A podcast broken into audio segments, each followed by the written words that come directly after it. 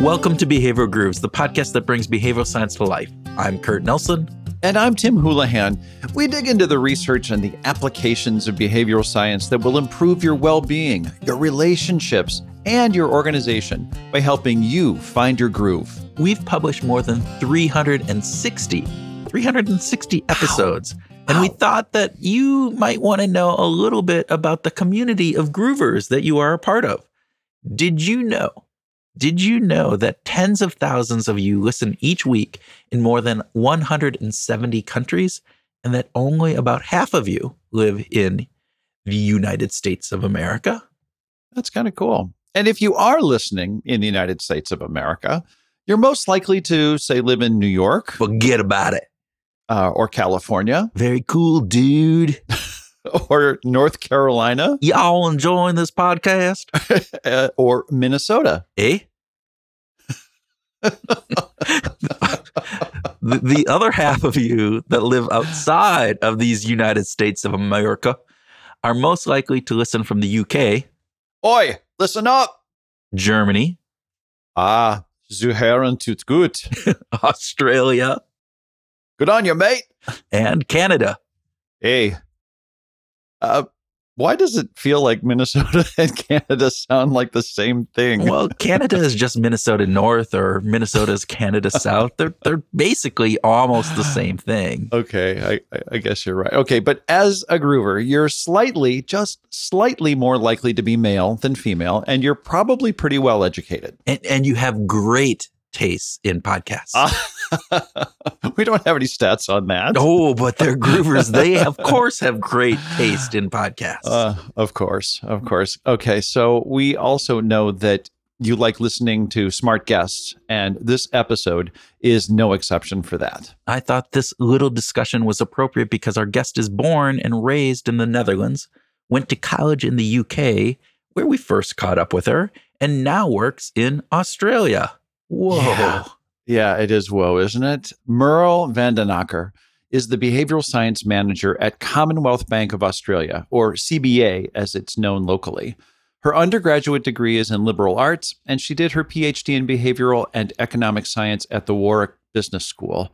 Now, we first met Merle when she was doing her PhD work because she started a blog based on interviews with luminaries in our field. The blog was called Money on the Mind, and we have links to it in the show notes. We urge you to check it out. Yes, please do. We started our conversation with Merle a bunch of years ago while she was in grad school, and we've stayed in touch because of her passion for the application of behavioral science.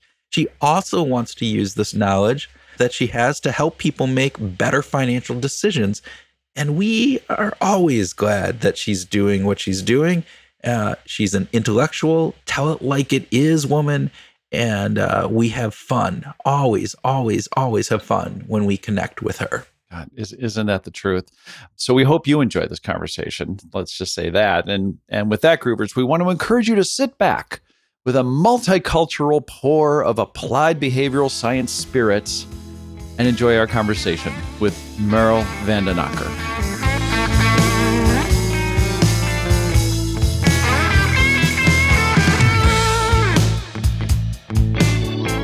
Merle van den Akker, welcome to Behavioral Grooves. Thank you so much, Tim. An excellent pronunciation, I have to say.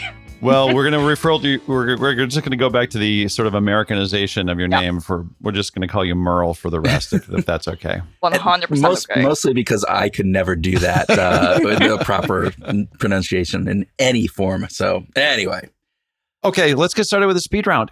Quick, coffee or tea? Yeah, I see All you the have time? it right in front All of you. The time. Right oh, come on, man. I spent five years in the UK. Come off it.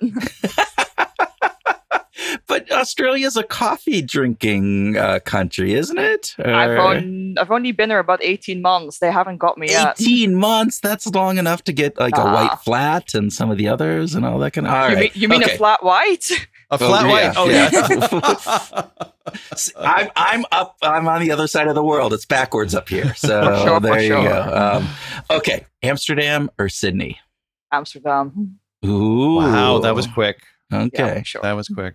Okay, simple yes or no question here. Is behavioral science in the wild the same as it is in academia? No. Mm, Okay. All right. Okay, we're going to dive into that. final, bit. final speed round question. Do you need to have a PhD to thrive in behavioral science? Of course not. Of course not. Woo! Why is that? Now let's let's Tim, talk about you're, that. You're validated. Here you go. Oh my god yeah tim just just throw down your career now and like you know kurt kurt outdoes you with the phd you, you need to leave this podcast leave the field completely like your behavioral science card revoked no but it's just i think it's I- think a large chunk of it as as often is is academic snobbery that you need to be an academic to do good science those days like no offense but they are long gone uh, Yeah. and it has nothing to do with there being a lot of PhDs now in business or in applied behavioral science. It's just, it's a statement that where as soon as you democratize science a lot better, which has happened over the past two-ish decades, this entire assumption that the science being done in business or in a more applied context is is somehow lesser. That assumption really no longer holds.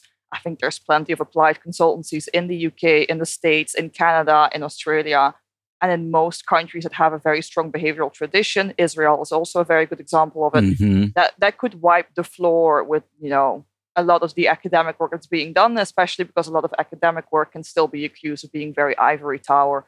So if if you accuse one of being less rigorous, then you can accuse the other one of having little to no external validity. We know that for both academia and for applied behavioral science, a lot of that just doesn't hold true. So maybe it, it's time to just stop talking in extremes and just look at the great work being done all over the world. Do you think part of that comes with the added and maybe this is the wrong way of stating this but the the ease of being able to access information and some of the research papers and different things that it used to be really difficult. You had to be you had to you know uh, get the journals and buy them and all of that but now it's uh, relatively simple to you know join into some service and be able to get that information or even get summaries of that information at a touch of a of a button Yeah, absolutely. I, I think academic publishing, obviously peer reviewed publishing, it's, it's it's the gold standard. Is it the be all end all? Debatable at the best of times. But like the fact that you can just I have opinions about that. I'm entitled to them. I'm happy to I'm happy to die on that hill. You can fight me on that all day long if you want. no I, I think i'm agreeing with you on that hill but uh, we'll we'll we'll go on that later sure. Well, at least it's a nice, comfortable hill then. Um, but yeah, I mean, th- this is this is the thing, right? Like academic publishing, of course, it's a, it's a goal in and of itself. But a lot of academics, for example, they've got more corporate type side hustles, or they work together with lots of corporations for data reasons, for implementation reasons, for funding reasons. There's plenty of reasons why you would do this. So as a result, not the academic wants an academic publication. That's the aim of the game the company most likely wants something that fixes a problem and that works, and a happy medium that will also most likely get produced to showcase that the company does great work and is open to it, as well as the academic knows how to do applied work, is a white paper. Now, Mhm. white papers are one of the most easy available things on the planet because that is what they're created for.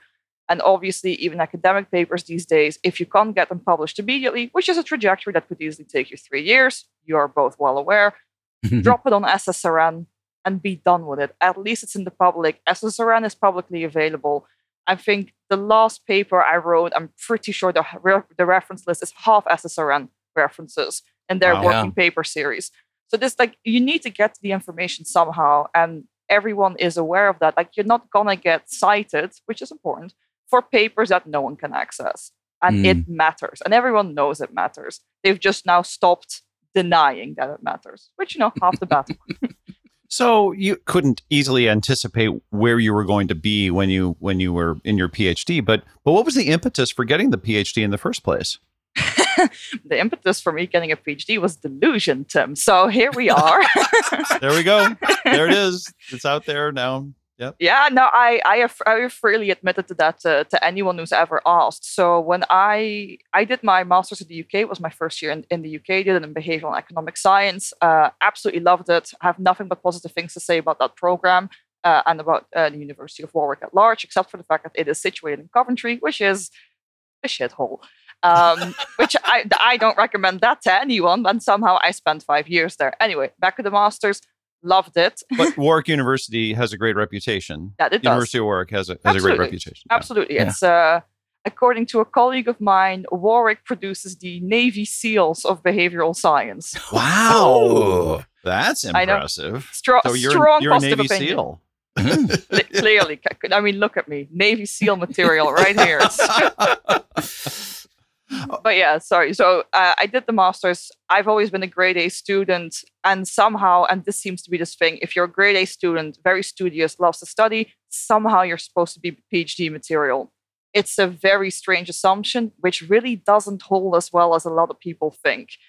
So as most people at Warwick do, I went through all the career fair. So you start your university trajectory in October. By um, mid to end of October, you've already done three different career fairs. Don't question that too hard. Wow. Just leave leave that behind you for now. And then so you everyone went through the same trajectory as a lot of people fresh in university do. You go through your training and assessment centers, and then you go through your interviews with PwC and Bain and McKinsey, and throw a big consultancy at it. And I will have had an interview with them. Pat on the back for myself. I did get invited back. I just unfortunately hated the whole process. I hated it. There wasn't a single person there that I, I vibed with. The the work that they described sounded awful. Not to say that they don't do interesting work, just for me at that stage, and bear in mind I was 20, it just sounded awful.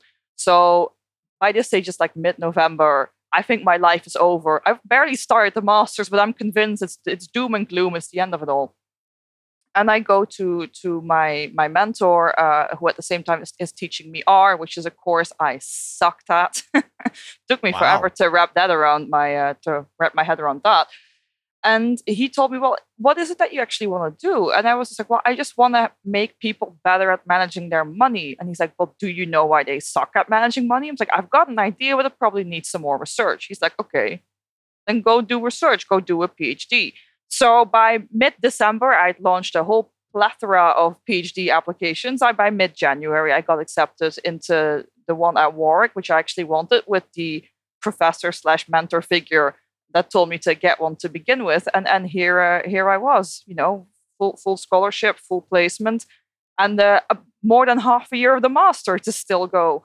And as you can tell by that story, I did absolutely no research into what a PhD would be like. and that's where the ivory tower crumbles. so you asked how I got there, and that story is not one I want people to replicate because it is not good. But you know, on the other hand, you had kind of a do-gooder's disposition. You wanted to do something Sure. good in the world, right? Uh, you know, and and I was always curious. Actually, we, I, I'm just going back here. We met first in January of 2020, right before the pandemic hit, True. and you were in your PhD at Warwick at the time. But you had a passion for financial systems uh, that was just remarkable in in my mind. What, why, what, what was the catalyst? What got you there? That is a very good question. So I'm always I've always been interested in psychology and how people think about things. To me, there's there's not that many resources in, in the world that really matter thinking about for a long time just because we've got so little time. So time is actually one of the resources I have a strong, strong interest in. Health is one of the others. Love or the capability to, to love and have social connection is is another. And then the last one is money. And when you look at these four ish, then the reasoning about love and social connection and health and time, especially because they are well, time time is definitely a finite resource. The others, I I don't think they they are. I mean, health, if you put enough time and effort in, can be an endless resource, hopefully. But all of it somehow in this day and age tends to be second or even third further fourthly to money the world is so overtly focused on making money, getting more money, managing your money more efficiently. There, I mean, there's people who build entire traditional careers around this, influential careers, so- so uh, social media influencer type careers. And this is an incredibly popular topic.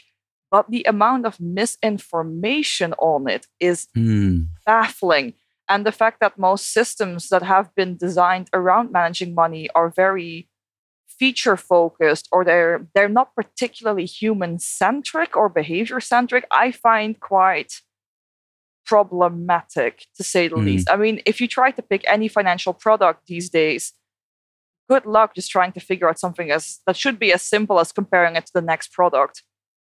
It's mostly impossible these days, and that, that's within the same institution. Go beyond one institution and look at the entire plethora of products out there. Also, absolutely impossible to figure out which product is better. And that's not even starting at the very question do you need this product? And is it actually going to make your life better? And these are questions which are inherently very, very complicated. That should be relatively simple, but they aren't. And then at the same time, getting a financial advisor these days is something a lot of people cannot afford. Whereas, you know, we're currently in a cost of living crisis. We will soon hit an economically defined recession. So this this is going to be something that's going to be more and more problematic with less and less people having access to it. Which actually comes back, Kurt, to your point. Do you think you know these things have become easier as more information became available? Absolutely. And there's a there's a lot of information available in financial management. It's just a lot of it isn't particularly good. Mm, well, and, and we were talking before we um, started recording, and, and you talked about how everybody just loves talking about money, particularly in Australia and different things. And like money is like, That's not what I said. oh wait, maybe I got that reversed. Maybe, but no, like right, that this idea that we don't talk about money. We don't talk about how we earn or how I'm investing things for the most part or the issues that I have with it. Is that part of the reason that maybe some of this is is that a reason for this opaqueness or is that just a result of some of this? Is it do you have any thoughts on that? No, it's I mean it's a chicken and egg story, right? Which it's, it's obviously the egg because of dinosaurs. Um, but to, to, to stick to stick with the actual analogy, it's a good question. So I'm I'm very different from the Australians culturally because I I am Dutch. Uh, for the people who didn't know or could recognize that by my name, but the Dutch are relatively open about most things, uh, of of which money is is one. But if you look at countries that have more of an of an Anglican or an English background, which the Australians uh, do, then talking about money becomes very very difficult. And I don't really understand why that is. I don't understand the massive taboo that rests on it. But the more difficult or the more taboo you make it to talk about money, that just breeds ignorance. Mm. And ignorance is never something to aspire to. Did you hear that, Tim?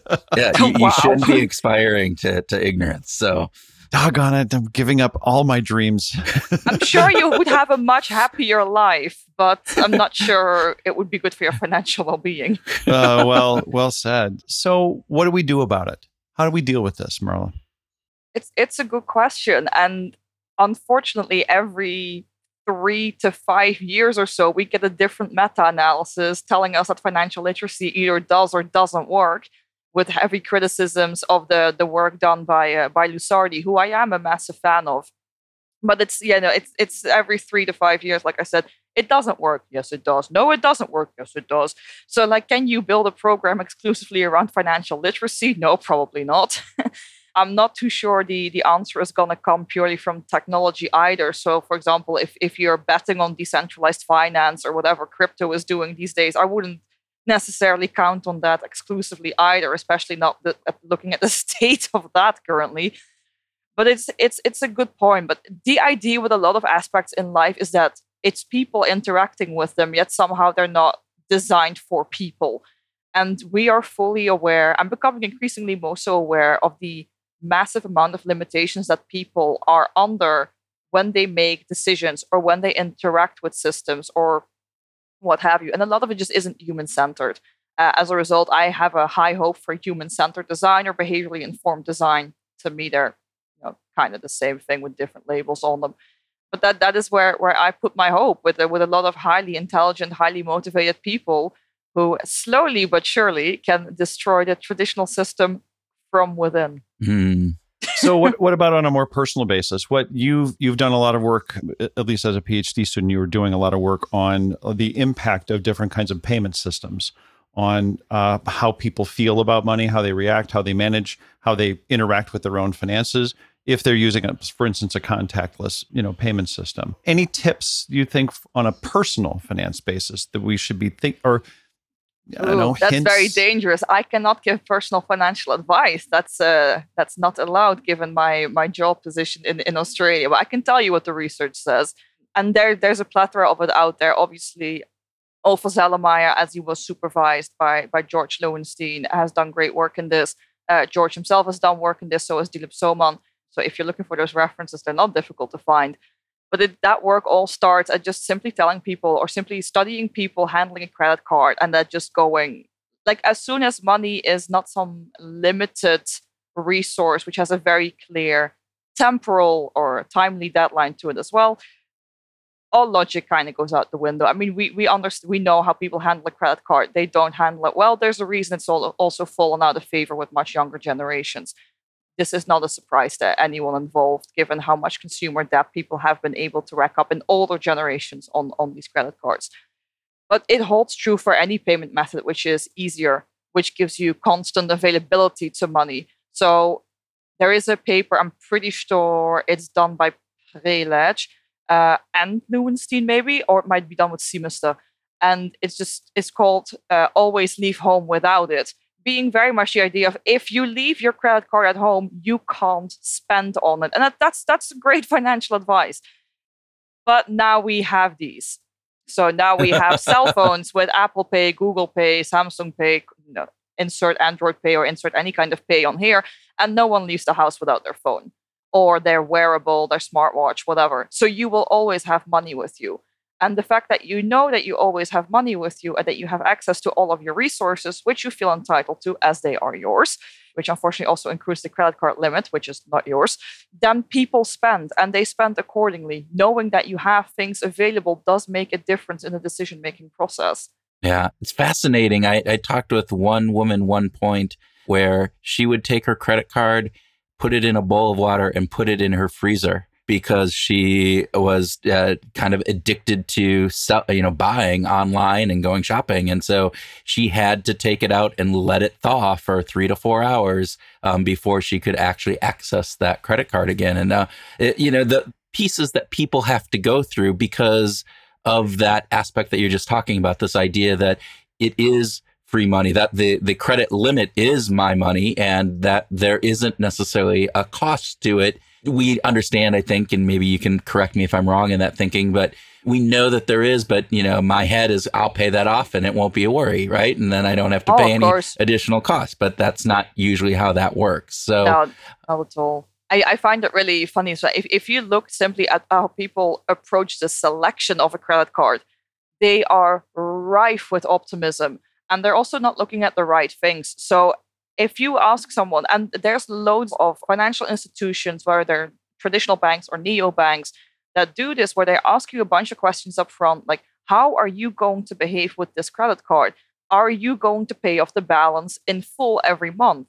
That is not a good question to ask someone because everyone says, like, of course I will. I will, of course I will. Why, why, why wouldn't I? That would be dumb for me not to do that. Exactly. So, and but this is the thing. So keep in mind how this algorithm works on the back. If I say that yes, I will, the algorithm or any kind of this, like let's not pretend that this is a difficult algorithm. Now is like, okay, well, if you pay down your balance every month, then credit card interest is not something that's going to matter when you use your credit card because it's not it's never going to play a role because you're you don't have an outstanding balance. So the selector tool or whatever pro your whatever uh, journey or a customer journey you're going through will now discredit or stop weighing interest as a factor for the card, meaning that it can recommend you a really high interest card because the interest shouldn't matter to you because you've told me upfront that you would not be in this position, which is you lying to yourself. which we're very, very good at doing. oh, that. Tim and I Oh, do that so all the time. All the time. Mm-hmm. Merle, you you brought up things that you can't talk about because of your job, but tell us a little bit about in Sydney. You're at the Commonwealth Bank of Australia. Tell us just a little bit about the transition from academia to a, a corporate world. Oh, that's that's everyone's favorite question for uh, someone who left academia. They always want to know what exactly made you leave because they're looking for scandal, they're looking for hot tea, they're looking for goss. There, there is none, I'm afraid. Um, Ah. ah, sorry, mate. Should have told you this beforehand, but otherwise I was concerned I wouldn't even get invited on. So you know, sorry, sorry, sorry for misleading you, but here I am. No, it's um I I think if I was really honest with myself, I recognized in my second year that the way academia works for a younger researcher or let's say an early career researcher is not necessarily something I could do for say another 5 to 10 years, which in the current academic market is what you would be looking at because academia in its current state is a bit of a pyramid scheme uh, that's not to say that your old professor is trying to sell you herbal teas uh, that you then have to sell on to your friends. But I mean, maybe they are. That's that's for them to decide. But it's it's just very much the idea that there's there's so many people at the bottom because they let in so many PhD students. For example, I was in a cohort of 35 PhD students for all of the Warwick Business School, and that is a lot especially if after those four-ish years, because that's I did a UK PhD, you can only really place within the business school about six of them, or say one per uh, unit that we were part of. So accounting, behavioral science, finance, uh, entrepreneurship, like these, for example. So you already go from 35 to six. And of course, the other 29, or in this case, more likely 24, because some people do drop out from the start of the PhD, the other 24 now have to go somewhere else if they want to stay in academia.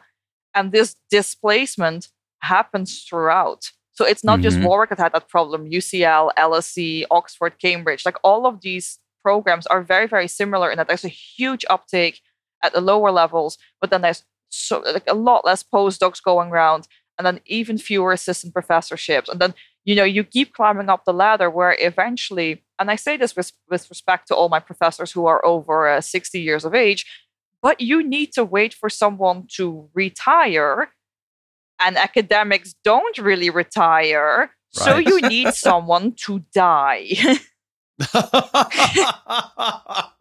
and it just got pretty morbid. I'm sorry. so I, I was looking at that career trajectory and I, I already been, and in terms of job title, I just been stagnant for the past four years because you're a PhD student, the end. That's what you are for the duration of your PhD. There, there is skill growth, there's knowledge growth, but there is no title change. I am comfortable in admitting to myself that that I am ambitious. I think most people around me know that. And I didn't want to go through several more of these stages where there is little to no status growth in terms of job title. Mm-hmm. There's little to no wage growth. Wages in academia, depending on the country where you are, but especially in the more junior air roles, is atrocious. Like, let's not pretend that that's going to make you rich because it won't and just the, the, the the hours worked for a lot of academics absolutely ridiculous and then just the lack of job security and the fact that especially in the states the states is rife with this that if you want to be a postdoc you will have to move to the other side of the country for that job in like mm-hmm. a heartbeat if that's the one that you get now i personally don't actually have an issue with that latter statement as I moved from the Netherlands to the UK to Australia. Yeah. yeah. It, it's, for example, if there, there are people who do want a more stable life, who have a family or who want a family, you can't uproot them every two years that you switch postdocs or assistantships or whatever. That's yeah. It's, it's not a healthy system in that regard. Yeah. And I, I wasn't that keen on it. Yeah. So what advice what advice would you give for those people who are in a PhD program or maybe even just a master's program or even just an undergraduate program in the behavioral sciences, right? This this kind of area.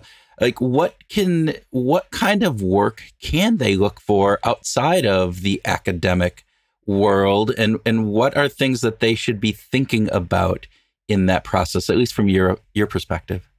as a behavioral scientist, oh, the, the world is is your oyster in that regard. The the days that you could only be a, an academic behavioral scientist are, are way way behind us, and I find it. I find it a really funny question anyway, this this idea that you could become an academic behavioral scientist. Because if you look at the big players in, in academia, they became behavioral scientists by name decades after the fact. Yeah. Because keep in mind some of the most famous names, George Loewenstein, Colin Camerer, Dan Gilbert, they aren't behavioral scientists by nope. training because right. when they were in school, that wasn't an option. Yeah. Like Dan Gilbert, famously one of my favorite, favorite interviews, is always been incredibly humble towards his own uh, past, where he's like, I was flunking out of high school. I needed additional course credit to even stay in high school. And the only thing available at the time was psychology, so I took it. I know. This is one of the biggest minds currently in predominantly social psychology. Someone who was flunking out of high school who chose it with good luck. And he says himself, you know, if, if at the time cartography was the only thing available, I would have hopefully made for an excellent map maker. I love that. I remember that from that interview. That is fantastic. And speaking of which, so that let's talk a little bit about um, Money Mind, which uh, is a blog that you started ages Oh, ago. yeah, I mean, you were you were in school when you when you started it. Uh, first, Um, tell us a little. First right? year of the PhD. And I started that as I start many endeavors in my life out of frustration. Yeah. which is also to answer your original goal why I left the PhD and why I didn't want to become a behavioral consultant. To actually answer your question, Kurt, you can become a behavioral consultant, you can become a behavioral researcher, you can very easily move into marketing. If you've got the work experience in it beforehand, you can very easily go into management. And every field will have a application of behavioral science. One of my closest friends currently works in conservation as a behavioral scientist. Like imagine that, right? Is just find a topic you're really passionate about, you're really interested in, and then look at people who are already doing it, talk to them. I have never met any kind of people as open to talking about their own experience as behavioral scientists and just talk yourself into a job. well, uh, and, and like both you and Tim are in finance, and so you're you're looking at that that world as well. I, I agree wholeheartedly with what you just said. It's like find what interests you, and there is going to be a perspective that can have a behavioral science uh, approach to it, and if you really want it, you can make it and have that happen. So. Uh, let's let's get back to money on uh, Money Mind, and you've been collecting interviews for years now. yep. How many? And, and these are some of the greatest minds. I remember when you talked to George, when you got George's interview. That was that was pretty amazing. But you've had all the biggies, really. I try. Not not all of them. Some of them evade me like the plague. Mm, that's not not a nice statement to say anymore these days. But you, you know what I'm. mm. I'll, I'll I'll stick with it. It's it's it's a good saying, just to piss poor context. But uh, no, like like I said, I started Money on the Mind. I think in the summer between my first and my second year of the PhD, which is the transition phase in the UK from the masters to the actual research aspect. As in, they've now told you, like, yeah, you know, I, I think you could actually hack it for another three years. Gee, thanks, guys.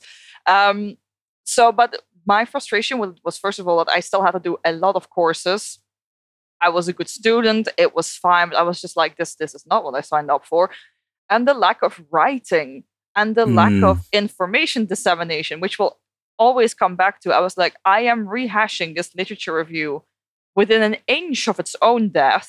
No one is going to read this. No one is going to benefit from this. Why am I here? So Yeah. Oh, it got it got existential right there. I was got- like, I get existential very quickly. I'm only uh, at the time this goes live. I'm, I'm still only 27, but I've had like four existential crises at, at the minimum. I'm sure I've already had a midlife crisis, which doesn't, you know, doesn't beg good news. But but here we are. But um, no, it's it's I, I get frustrated very easily because I th- there are and it sounds very childish and it's probably a very young millennial attitude, but there are things that people would benefit from. There are systems in place that could be so much better. There is knowledge out there that people need to have or that they would benefit from having, and it isn't getting to them. And Mhm. it just it is frustrating because you're sitting on this pile of knowledge and you're looking at it and it's staring back at you and you're both just like, well, here we are. Like it's it's not, you know, it doesn't do anything. And that is that is a gripe I've had with with academia for a long time. It is getting a lot better. That's I, I don't want to call I don't want to say that uh, academia is still the ivory tower it, it used to be because it isn't, but it's it's still slow, and it it it to some extent benefits from holding these systems in place, and to a large extent it also doesn't, and uh, it's it's it's frustrating. And as you can tell, I don't deal with frustration for prolonged periods of time particularly No. well. no, not not your strong suit. not my No. strong suit. That that and my uh, my patience, not my strong suit. so okay, so uh, Money on the Mind gets uh, created. You've collected all these interviews. We understand you're turning them into a book. Eventually, yes. So I with the emphasis on eventually. I am very busy. I, mean, I know you can't tell, but this this will took me this will take me forever to do. But uh, to answer your question, I think in either August or September of this year, I'll publish interview number 200, which I have a strong feeling, given how I've currently jigged the whole thing, that that's going to be with John List, which is one of my favorite interviews I've ever done. Not just because it's he's really great to talk to, but also because it took me three years to get that interview. Oh, oh my gosh. I have hunted this man down, and he endlessly, and this it's to his credit and to his detriment. He has consistently told me, "Yes, I'll do the interview. Just send me the questions. Yes, we'll plan something in. Yes, I'll get send you the answers this weekend. No, let's plan in a call." And he's done this ping pong match with me. He's never not replied to an email. I'll have to give him that There you but go. it was a ping pong match of three years. And he rocked up to the actual call and he was just like, Here I am. And I'm like, I am going to shoot you. it was, yeah, he's, uh, at least you could see the, the humor in it. It's, uh, and, and John, I could see that. John is a very, I mean, it's amazing to me what he's doing. Again, he's he's Amazing. melding both Yeah. uh, academia work and uh, uh, you know the common uh, work of just being the chief financial or economics, you know, uh, officer of of just a couple small little companies Yeah, out it's there in the past couple couple- years. Yeah. couple side hustles, you know, you have to keep busy. who who can say that their side hustle is to be the chief economist at Walmart? Yeah, that's my side hustle. Yeah, I like it. amazing. Yeah. it's, it's uh, important to have hobbies, you know.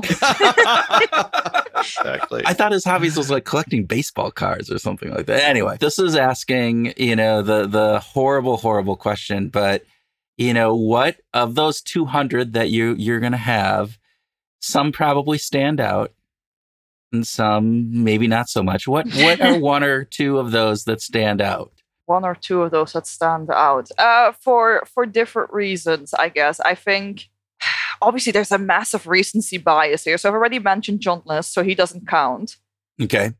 i think if i if i try to do the opposite of a, of a recency effect i think the fact that i got to interview both dilip soman and colin Camerer before i even published 20 interviews i think dilip is Oh wow. was within i think the first five wow. Colin is within the first 20. I think George Wow. is, with, is within the first 30. So by this stage, keep in mind, I'm about 21, 22. I'm in a PhD that uh, by this stage, I've realized is not a great personal fit for me anymore. But, but more to say, as in, like, I am not known as a behavioral scientist. I don't consider myself known as a behavioral scientist these days either, to, to make that clear. But it's I've got I don't have like a portfolio or like a network to rock up with and be like, well, you should totally do an interview with me because like all of your other buddies with like an H index of 2000 have. like, you know, I, I don't have the, the street cred to, to pull this off, but like it has to be said for for Colin Camerer, for George, for for Dilip as well. They are very open people. And Oh, yeah. they will always make the time. They love to talk behavioral science from very, very different angles, obviously, because the, the direction their work has taken them in has has, you know, is they they are still oh, they're all behavioral scientists, but they are worlds uh, apart. Uh, and you know, it just get get any of them just talking about what they're passionate about at the time, because it does change really quite rapidly. Yes, it Um, does. Then and you know you, you you have two hours of content without getting a word in yourself edgewise but quite frankly you don't need to. And that's you know so that's some of my my favorite academic interviews. But then there's there's great people uh, in industry as well. Obviously rory sutherland same thing. Give him three keywords and you've got seven days of content. He didn't even blink during he he doesn't sleep during. It's uh oh and he's, he's he's very funny. I always I've always enjoyed talking to Rory. Does he answer the question at the end of the interview? I'm not sure. Does it matter by that stage? Probably not. and there's there's just great people in, in industry like that. I've always enjoyed talking to Jez Groom. I think he's he's a really really interesting person in terms of how he built up Cowry. And it's it's the same for me for uh, now Wardah Malik, who's now the CEO of, of BEworks, but before her it was Kelly Peters two absolutely amazing women, complete and utter Yeah. trailblazers on how that company got built, how they do their work.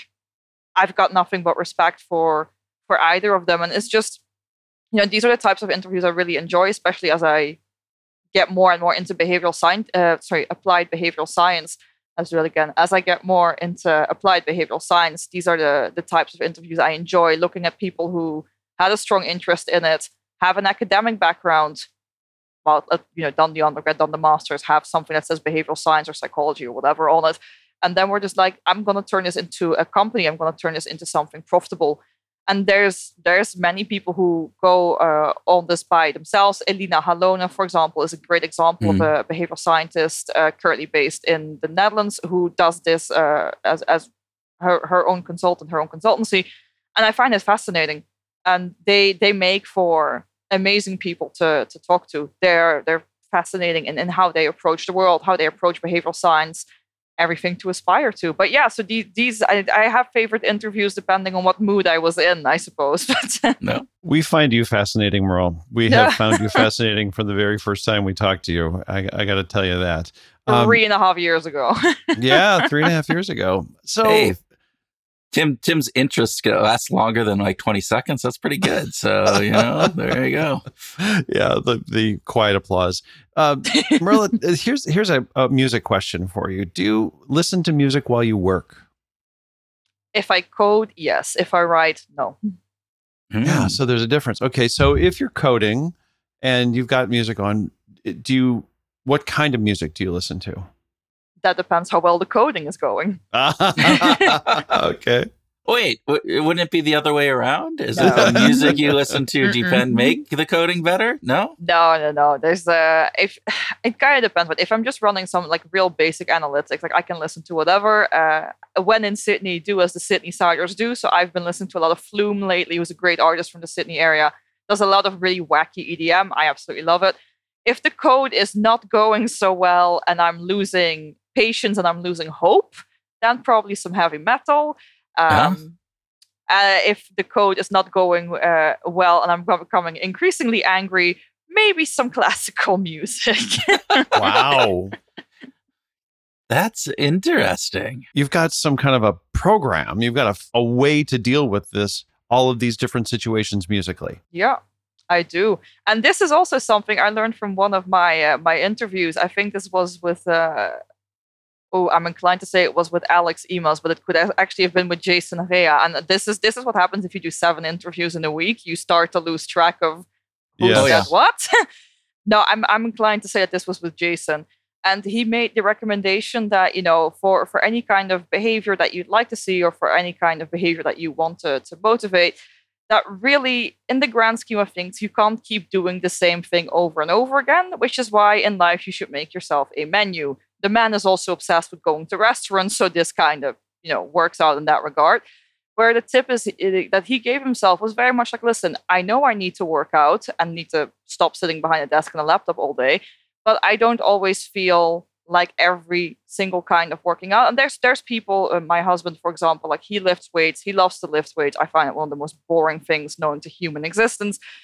But this is the thing, what if the idea is just I need to work out to get healthier, then just find yourself a range of workouts that you're comfortable with. Mm. Build yourself a menu of working out or build yourself a menu of whatever behavior it is you're trying to stimulate. And then if it's a good day, pick the most hardcore dish on the menu. And if it's not been a particularly good day, you can you can you know get off by by eating the the creamy gnocchi on on that menu. You know, do do do, do exercise light. do it like this. I am going to try that. You should. I, I, am going to try to build myself a menu of different exercises, although it'll probably be dessert heavy and I will be in trouble. So What's the dessert equivalent of an of an exercise? Just just you slowly like throwing a ball against the wall and it comes back at you. I don't know. I have a standing desk. Stand up at the desk. There you go. Ten minutes there. Oh, I did my workout today. Oh no no right. no no. Do yeah. ten minutes of squats, then we'll talk. that would be the good thing to do. Um, if I'm going to do it or not, we don't know yet. All that's, right. that's the high protein salad without dressing on your menu. Merle, any closing thoughts for our for our behavioral grooves listeners? Uh, you don't have to do a PhD, and if you do desperately want to do one, make sure you do your research to make sure that this is actually a good fit for you. And mm-hmm. if you actually don't know how to go about it, there's plenty of resources out there, including my book, The Ultimate Guide to Doing a PhD, which I hope will help a lot of people figure out whether this is for them or not. Mm, there you go. Merle, it's always a pleasure to talk to you. It's great to see you. And thanks for being a guest on Behavioral Grooves. Not my first time, but a lot of people won't know that. No, a lot of people won't know that. That's a secret. no, well, here we are. If, if you want that to keep that a secret, you're going to have to edit it out.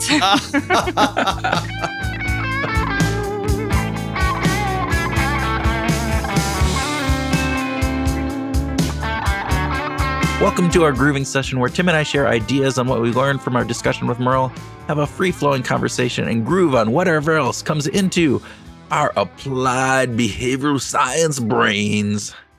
Bingo, bango, bongo, baby. we are applied people, man. We just like applying the behavioral science. Yes. Yeah. It is about applying. That's right. Why are we on this this like uh, I don't know. I don't know what that is. language uh, vernacular. I don't know that, that one. All right. It's a multicultural world. yeah. Okay. So so Mr. Houlihan, takeaway from our discussion. Applied behavioral science has never been better. Right. It's it's still an emerging field, okay. but we're 40 some years after the early papers were published. And it's still growing dramatically. But right now, applied behavioral science has never been at never been better. And I'm here to attest to that as a guy who, you know, got hired less than a year ago into uh, you know, one of the sixth largest banks in the US to lead behavioral science. Yeah. So there it is on an applied basis. Yes. So And I think it's really interesting because, again, we've talked about this before.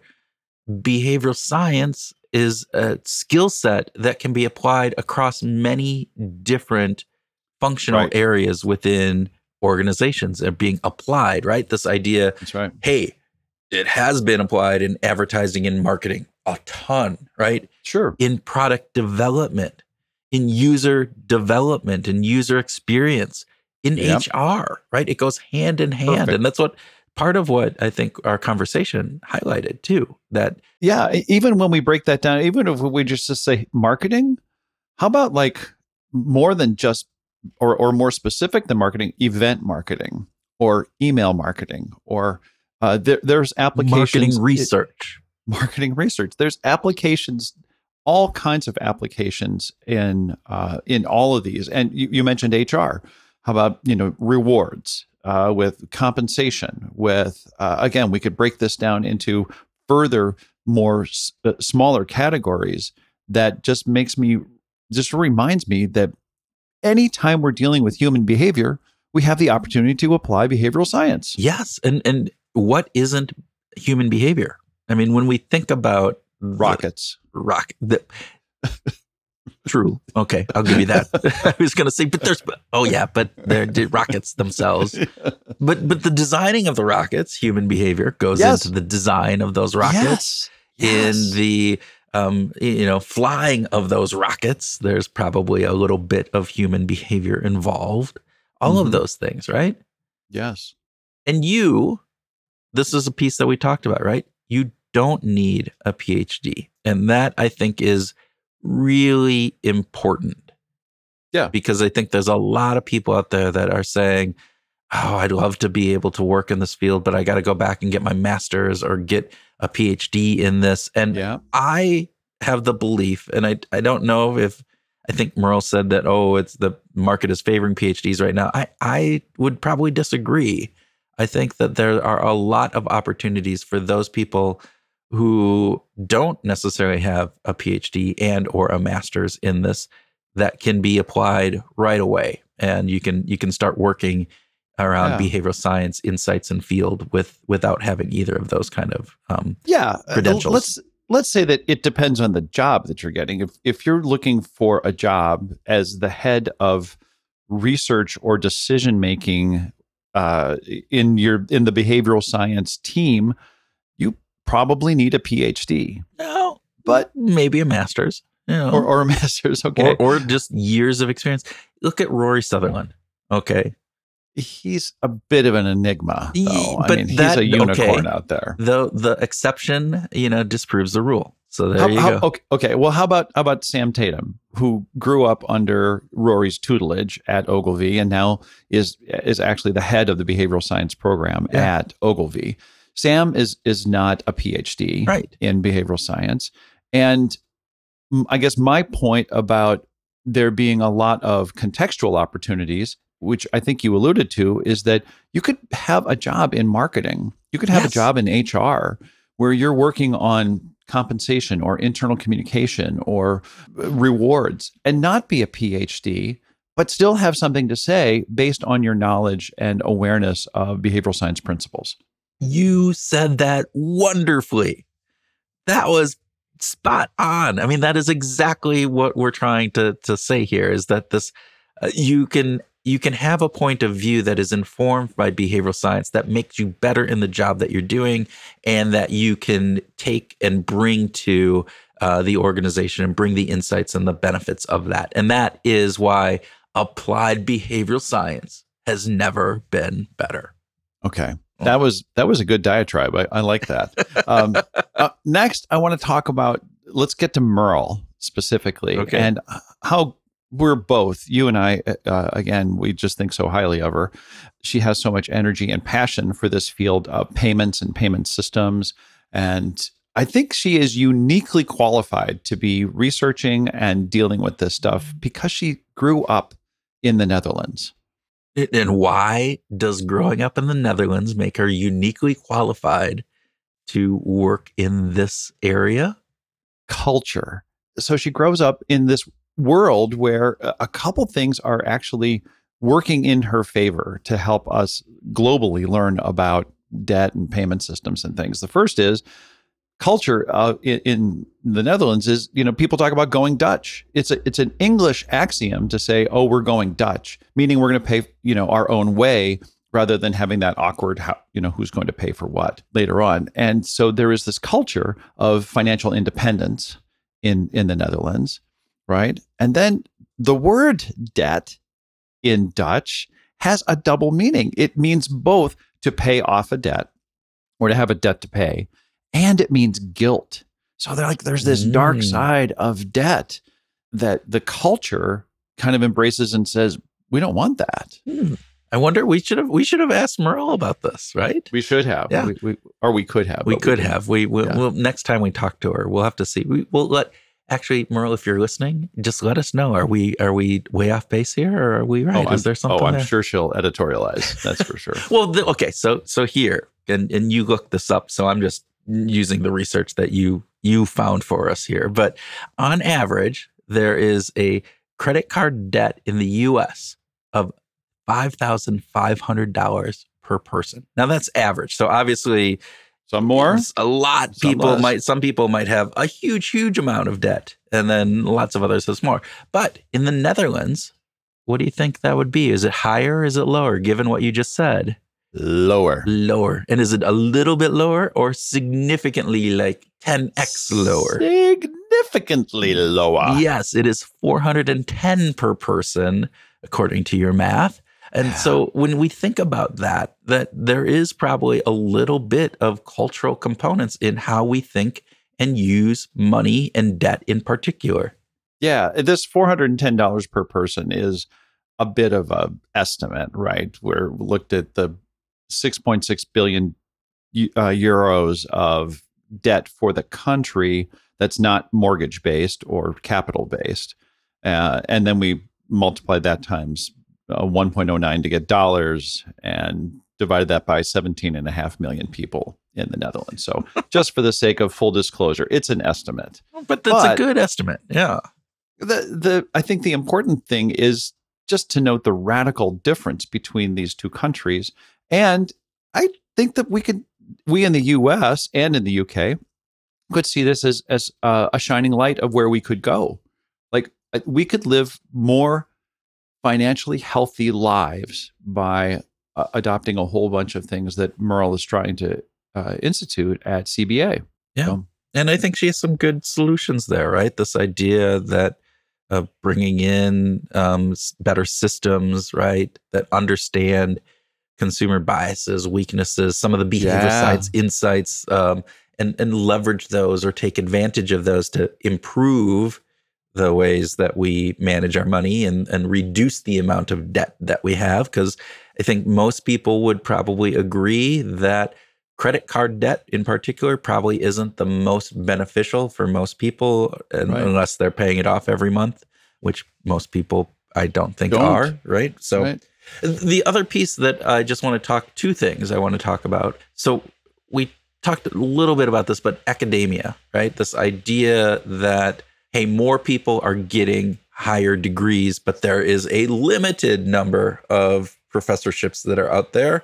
Right. And as Merle said, that's kind of a pyramid scheme. The supply outstrips demand, leading to huge wage depression for uh, those people who are are doing the professorship work, adjunct professors. The pay for the adjunct professors is Wow. horrid, horrid, horrid Pittance. right? Uh, and the competition for those top spots is really high, and so which leads to, uh, for many people, right, this uh, idea of the the way to get a top professorship is to get published papers.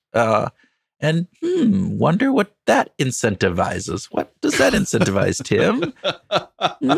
Mm, Publish or perish. publish right? or perish, right? And and this idea, uh, you know, and again, not saying that that's the the reason why there's a there's the, the so-called replication crisis or some of the fraud that has come out recently. Um, you said or- it. I did. or I didn't questionable methods, but it it could there- there's an incentive around getting published, and so there you go.